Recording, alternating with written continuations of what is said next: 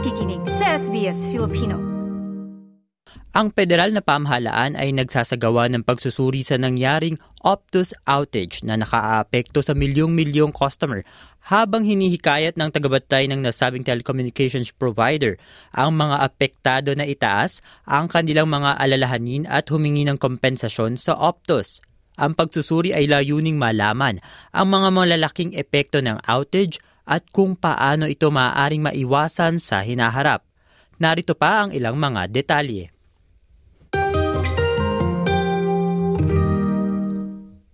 Maayos nang muli ang serbisyo ng Optus. Magandang balita para sa kanilang mga customer.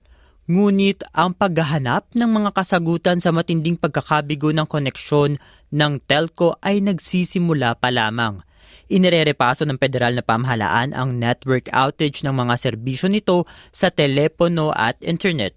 Ayon kay Associate Professor Mark Gregory ng RMIT University – mahalaga ang pagsusuri sa pambansang pagkawalaan ng serbisyo. What we do know today is that the Optus network is not fit for purpose. And given that it's one of the three um, network operators in Australia, it's uh, the number two carrier in the country, um, that should be a concern for government. It would definitely be a concern for people that use the Optus network. Uh, and so we, we really need government to find out what went wrong um, and to take action so it doesn't happen again. Ang network disruption ay nagdulot ng kaguluhan para sa mga customer at negosyo, gayon din sa mga sistema ng kalusugan at transportasyon na umaasa sa mga serbisyong komunikasyon nito.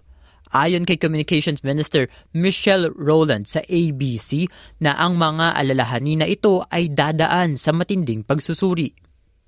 It's pleasing to see that it appears the fault has been rectified, that services appear now to be operating, but it's important that we keep a watching brief on this, and it's important that uh, this post incident investigation continues.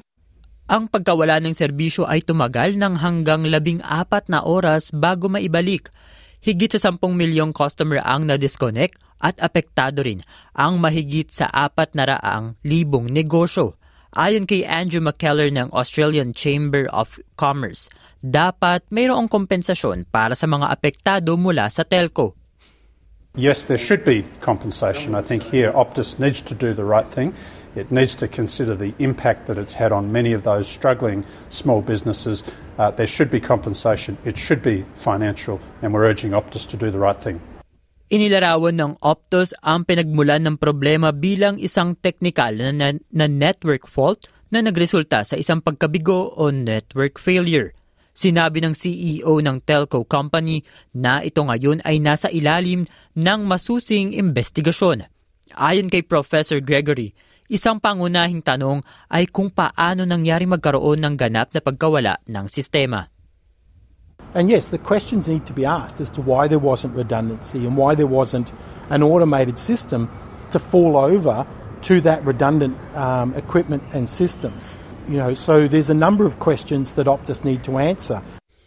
Ang investigasyon sa pagkabigo ng network ay umabot sa mga pasilyo ng federal na parlamento kung saan ang Greens ay nakamit ang isang Senate inquiry ukol sa Optus outage. Ayon kay Green Senator Sarah Hanson-Young, Inaasahan na haharap sa inquiry ang mga pinuno ng telco upang sagutin ang mga tanong. The ramifications were big, but what Australians are really worried about is what is going to happen next time. We need to make sure this never happens again, that there are protocols, that there are safeguards, that there is a safety net Isang pangunahing epekto rin ay ang hindi pagkakaroon ng kakayahan ng landlines na tawagan ang, ang triple zero. Ito ay isang kritikal na alalahanin na, independe, na independenteng irerepaso ng Australian Communications and Media Authority. Ayon kay Telecommunications Industry Ombudsman Cynthia Gebert, ang mga nagnanais ng kompensasyon ay dapat itaas ang kanilang mga alalahanin ng direkta sa telco where you've suffered a significant loss, let them know. And if you've got evidence of that, documentary evidence compared to previous week's takings, for example, raise it with Optus. And if you get nowhere, come to our office for a fair and reasonable outcome. Ang ulat na ito ay mula kay Tom Stainer ng SBS News na isinalin sa wikang Filipino.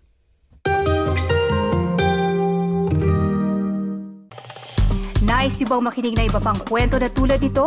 Makinig sa Apple Podcast, Google Podcast, Spotify o sa iba pang podcast apps.